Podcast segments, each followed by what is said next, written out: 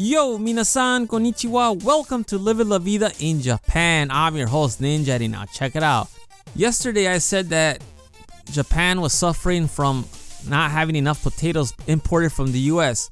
Well, today, now I have something else to say. Got milk? Well, apparently in Japan, we have so much milk that Prime Minister Fumio Kishida is actually telling everyone to please drink milk. And here's a quote from him in translation, and I quote, I am asking the people of Japan to use milk in cooking and to drink cups of milk always through the New Year's holidays in order to prevent a mass disposal. End quote. So, so many of the citizens of Japan responses were classic. You know, you would think they would actually be more supportive, but no. They a lot of people have quoted saying, "I hate milk. How about making it half price? Why don't you sell it cheaper? Make it at a discount. Make it a hundred yen so it's a deal."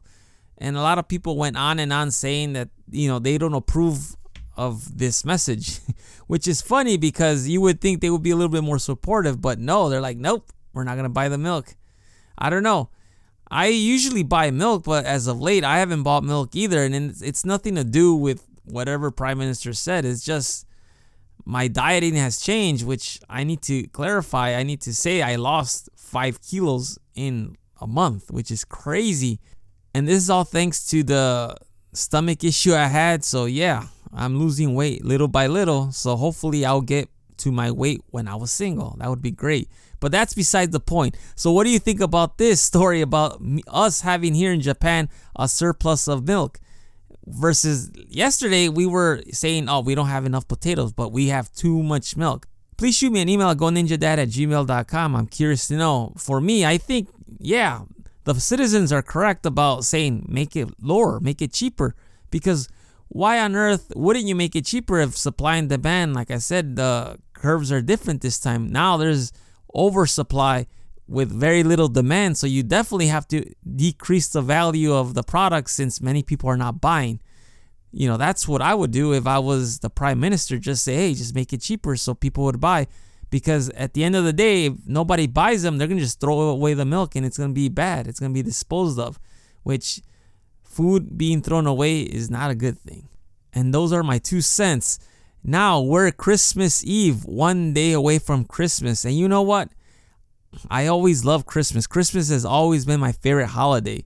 But back home with my family, I always celebrated on Christmas Eve. That was always what uh, my family did. We would actually party on the 24th and party all the way to the 25th and on midnight we would actually open presents. That was that is the family tradition and you know what? I love it so much. How about you? Do you have any traditions on Christmas, Christmas Eve? Please shoot me an email at goninjadad at gmail.com. I'm curious to know. Anyhow, that is all for today. I just need to say this is the third year I'm going to work at the Mochi Factory. So I'm not sure how often I will be able to do a podcast next week because I'll be working in a different city doing uh, the mochi factory like I've been doing for the past three years. It's always Christmas time. I work at the mochi factory, and this is the third year in a row where I'm gonna get to run the machine. And I will say to you what my experiences are and anything crazy that happens.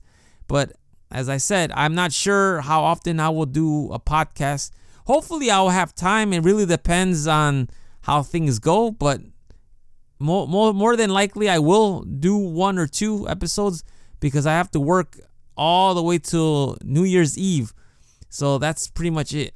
Anyhow, that is all for today. Thank you for listening. I will talk to you later. Hasta luego. Matane.